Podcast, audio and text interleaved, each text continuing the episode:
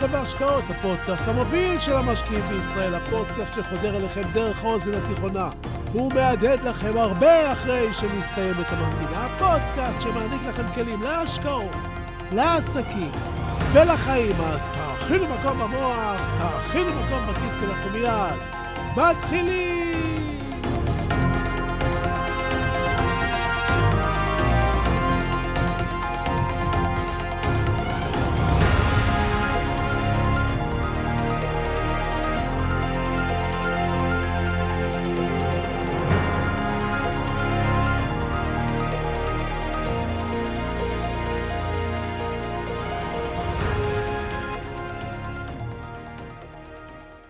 בערב יום הזיכרון אנחנו יוצאים לחגוג את יום העצמאות. מול האורות והזיקוקים והשמחה הגדולה, אנחנו לא שכחים כמה שברירית הייתה עצמאותנו בכ"ט בנובמבר, כשכל צבאות ערב עלו עלינו לכלותנו. לפעמים נדמה לנו שרק אצלנו המצב היה קשה, ואילו אצל האומות האחרות הדברים היו על מי מנוחות. כשחקרתי את הנושא, הגעתי לרעיון של היסטוריון צבאי אמריקאי ששמו דיוויד מקוקלו, שחקר רבות וכתב על התקופה של הכרזת העצמאות של ארצות הברית. דיוויד מקוקלו טוען שיכול להיות שארצות הברית לא הייתה קיימת אם בליל ה-27 באוגוסט בשנת 1776 הייתה נושבת רוח. קראתי שוב ושוב את המשפט הבלתי נתפס הזה, שאולי בגלל רוח, כלומר בגלל מזג אוויר, יכול להיות שכל הסיפור האמריקאי לא היה קיים, ואמריקה לא הייתה הופכת להיות למעצמה שאנחנו מכירים? וכמו שזה סקרן אותי, אני בטוח שזה גם מסקרן אתכם. ולכן אספר לכם בקצרה את סיפור המעשה שהוא אמיתי לחלוטין. חכו, חכו, אנחנו מיד ממשיכים! שלום, ברוכים הבאים לפודקאסט בורסה והשקעות, הפודקאסט המוביל של המשקיעים בישראל. לא מדבר על מלחמות, על השקעות, על הבורסה כמובן. אז פשוט תישארו קשובים, תהיו ממוקדים, תכינו מקום במוח, תכינו מקום בכיס, כי אנחנו מיד ממשיכים!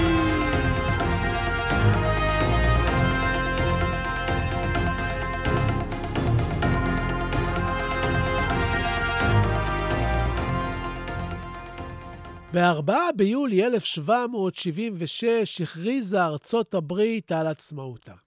אבל המלחמה עם הבריטים על השטחים, שהיום הם ברוקלין וניו יורק, הייתה רחוקה מלהסתיים. חודש וחצי אחרי ההכרזה ההיא, ב-27 באוגוסט, הבריטים תקפו את ברוקלין בשלוש חזיתות. בשתי חזיתות הם התקיפו ישירות, ובחזית השלישית הבריטים הציבו כוח של עשרת אלפים חיילים מיומנים במערב, במטרה להפתיע את האמריקאים. יחסי הכוחות של הבריטים היו עודפים על האמריקאים, ונראה היה כי הצבא האמריקני, שאי אפשר היה להגדיר אותו כצבא, אלא יותר כחבורת מתנדבים לא מאוד מיומנת ומאומנת בהנהלת ג'ורג' וושינגטון, מפסיד כאן. כלומר, בקרב הזה יכול בהחלט להיות שהסיפור האמריקאי עומד להיגמר חודש וחצי אחרי שהחל. צבא האמריקאי, כפי שאתם מבינים, למעשה נלכד כולו במערב בריטי מתוכנן היטב. אבל סדרה אקראית של אירועים שמקורם במזג האוויר הצילו את הצבא האמריקאי מצוות המוות במערכה קריטית בקרב ששמו קרב לונג איילנד. התוכנית של הבריטים הייתה להביא את ספינותיהם, עליהם היו כוחות גדולים אל לונג איילנד, באותו לילה של ה-27 באוגוסט, ולהכניע את האמריקאים.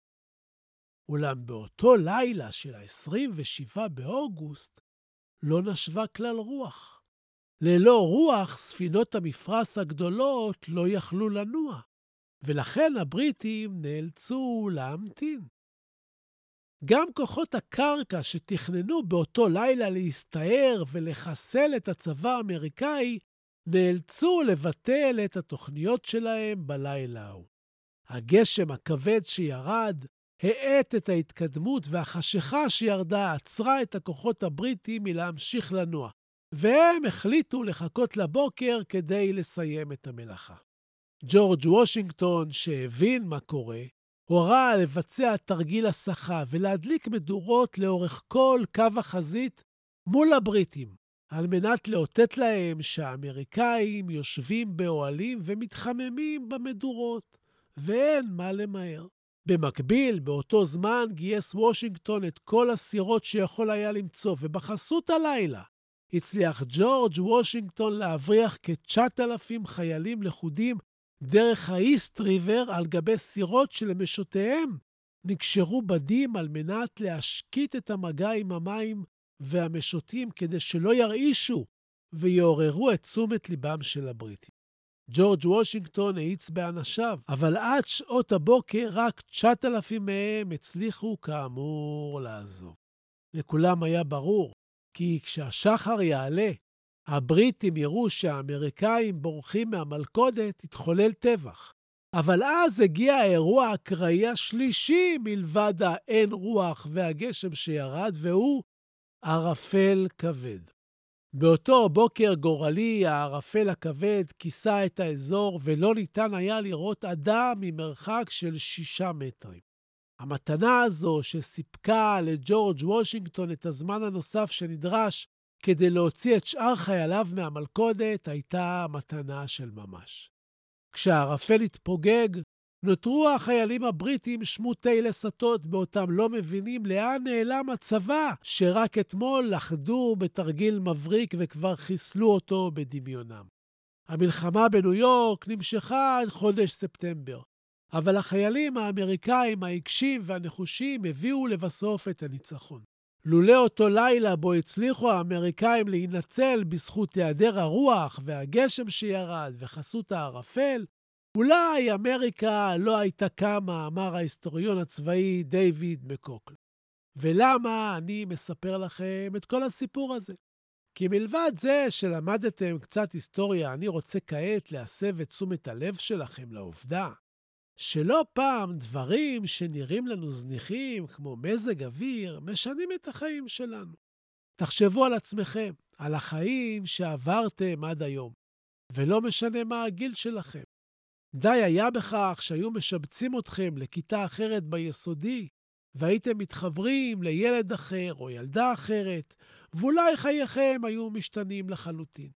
לפעמים עצם העובדה שהוריכם עברו דירה יכולה לשנות את כל המסלול של החיים שלכם. וגם באותה בחירה של דירה שאליה עברתם עשויה להיות אקראית, כמו למשל מודעה שהם ראו במקרה על אחד מעמודי המודעות בזמן שהם חיפשו חנייה בדרך לתקן סלולרי שנפל בטעות בעבודה. אקראיות היא חלק מהחיים שלנו. ואם חושבים על כך, קשה לנבא מסלול חיים, כי החיים מלאים הפתעות, מלאים אקראיות, ובכל רגע נתון יש לנו עוד דלתות לבחור, או לפתוח, או לסגור, והבחירות שלנו משפיעות על הכל. כשאנחנו משקיעים בשוק ההון, אנחנו מנסים תמיד להבין לאן הולכת החברה שאנחנו רוכשים את המניות שלה. אני כבר לא מדבר על מי שרוכש מניות ולא יודע מדוע, אלא משקיעים שפשוט מחפשים להבין במה הם משקיעים. שנה אחר שנה אנחנו מופתעים מהמניות שעשו את התשואות הכי טובות. כי שנה אחרי שנה, וההפתעות שהם מביאים עמם גורמות לחברות האחרות להצליח בגלל סיבות שאנחנו לא יכולים לצפות. בקורונה היו אלה חברות התרופות, כמו מודרנה, שזינקו בגלל החיסון לקורונה. ב-2023 הייתה זו Next Vision שמספקת מצלמות לרחפנים, וזינקה גם בגלל המלחמה שפרצה ב-7 באוקטובר, וגם בגלל המלחמה בין רוסיה לאוקראינה. מי תהיה המניה שתעשה את התשואה הכי טובה השנה? אם תפתחו עיתונים בתחילת ינואר, תראו עשרות מנהלי השקעות שמנחשים מאות מניות שונות, אבל מי שבאמת תביא את התשואה הכי טובה, תלויה במשהו שיקרה שאנחנו לא יודעים מהו. אז מה עושים? כאן אני בא ואומר לכם, כפי שהבנתם, היכולות שלנו להבין איזה דבר משונה יקרה השנה הם אפסיים. לא פעם זו עשויה להיות תוצאה אקראית של משהו שכבר מתגלגל. וכאן אני בא ומציע לכם נקודת מבט שונה.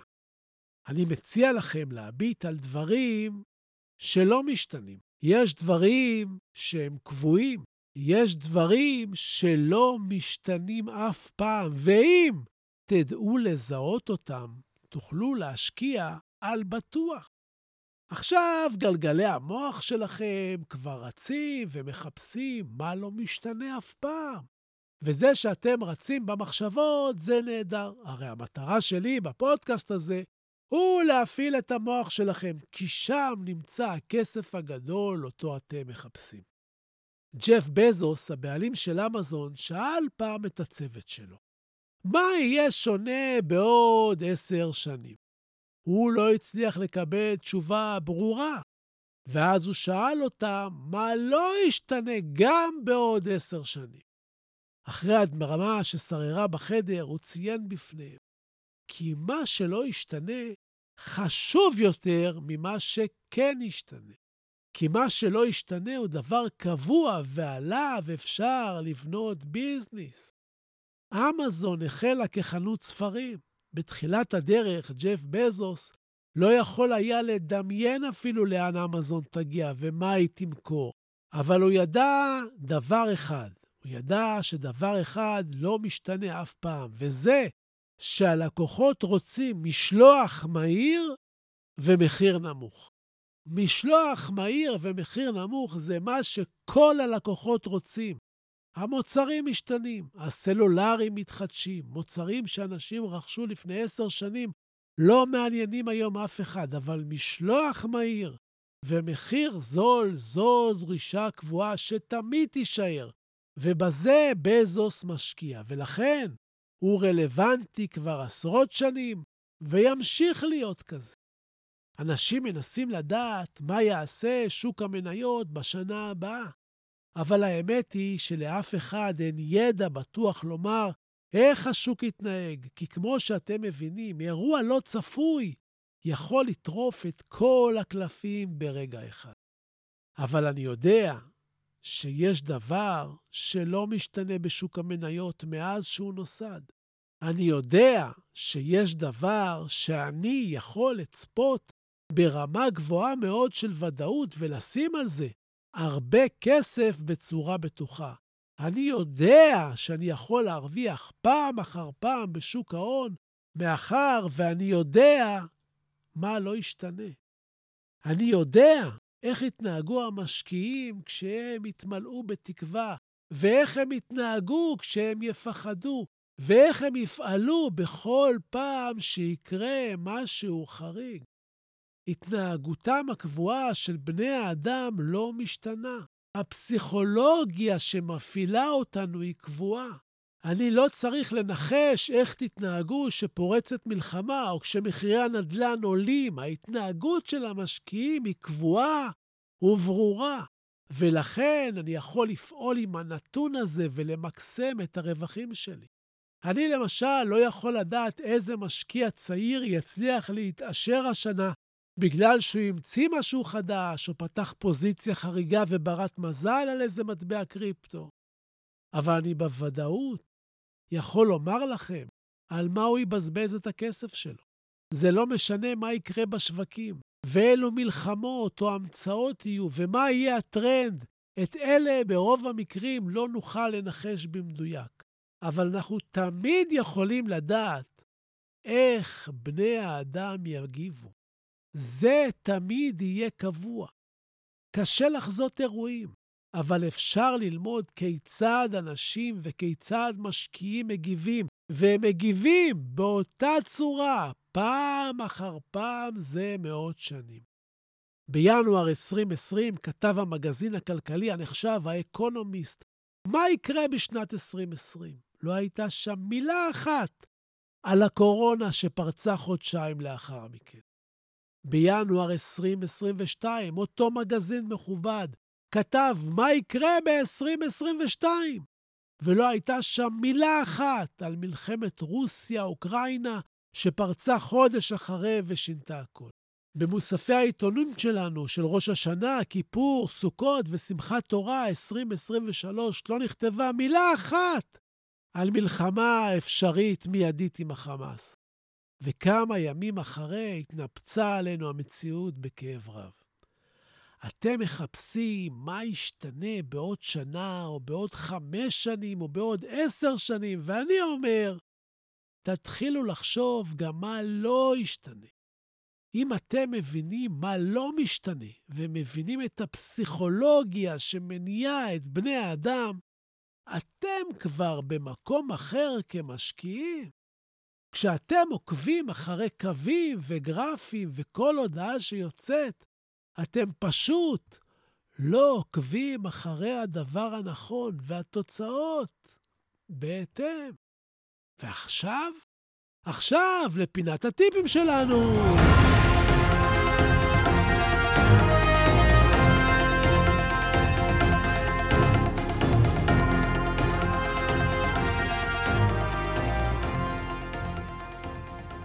לא פעם אני נתקל במשקיע שמתלבט אם ללמוד אצלי ושואל אותי, תגיד, זה באמת יעזור לי? וזה מזכיר לי שלפני שנים, אחרי שהוצאתי רישיון לאופנוע ורכבתי, ורכשתי אופנוע ספורט גדול, ראיתי פרסומת של קורס לנהיגה מתקדמת על אופנועים. והשאלה שלי הייתה, זה באמת יעזור לי? מה ששכנע אותי בסוף הוא שהמדריך שהעביר את הקורס הזה היה רוכב מהשורה הראשונה בישראל, אדם שרוכב כבר עשרות שנים. בסוף נרשמתי ולמדתי שם שלא ידעתי הרבה לפני. עד כדי כך היה המצב שלי חמור לפני קורס רכיבה מתקדמת, שהעזתי לערער האם יש שם משהו שיכול ללמד אותי שאני לא יודע. הקורס הזה הפך אותי לרוכב טוב יותר, ואני יכול לומר בוודאות שהוא גם הציל את חיי.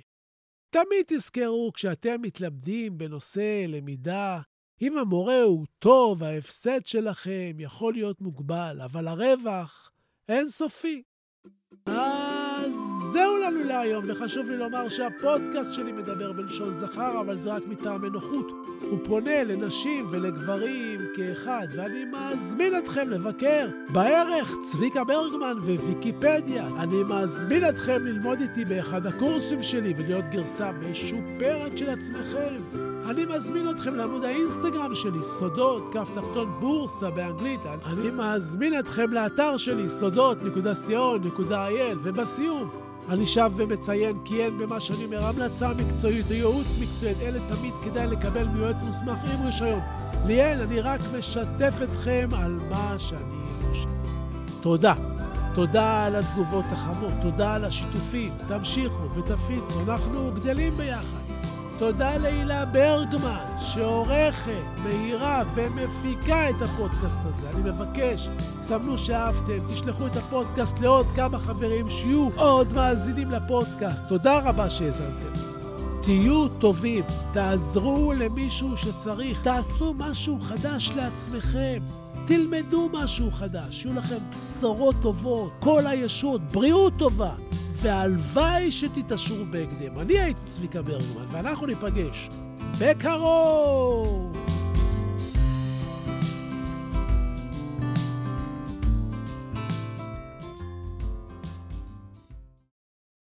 עם רודיארד קיפלינג, אם תוכל לשמור על שקט וקור רוח, עת מסביב לך שוררת מבוכה.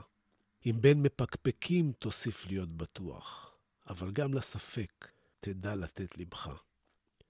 אם להמתין תוכל בלא להתייגע, אם ממרמה תרחק, עת היותך תסוב, אם בשנאה תוקף, ובה לא תנהגע, מבלי להיראות חכם מדי, או טוב. אם כל חלומותיך יהיו לעבד, אם מחשבות לך כאמצעי בלבד, אם ניצחון תפגוש, או מפלה נוקבת, ובשניהם, בני בלע, תנהג מנהג אחד. אם תוכל לסבול דברים אשר השמעת, בהיסלפם להיות מלכודת לבורים, אם את מפעל חייך תראה שוקע מטה, ושוב, תחל לבנות אותו מן השברים. אם לאסוף תוכל את כל דברי הערך אשר לך, לערמה ולסגנם, להפסידם ולצעוד מראש הדרך, בלא להפטיר מילה על שאבד חינם. אם לבבך יוסיף לפעום ללא מנוח, וגם בכבוד העול, בעול יהי מושך. ולא יחדל עת אבד ממך כל הכוח, כל עוד רצונך קורא אליו. המשך. אם בין המונים תחזיק במידותיך, ובחצר מלכות תדע לנהוג פשטות. אם לא יאכלו לך אויביך או רעיך, אם כל אדם תוקיר כיאה וכיאות. אם למלא תוכל, כל דקה לא נסלחת, בשווי ריצה למרחק של שישים שניות. לך, לך תהיה הארץ וכל אשר עליה. ועוד יותר מזה, בני, תהיה אדם.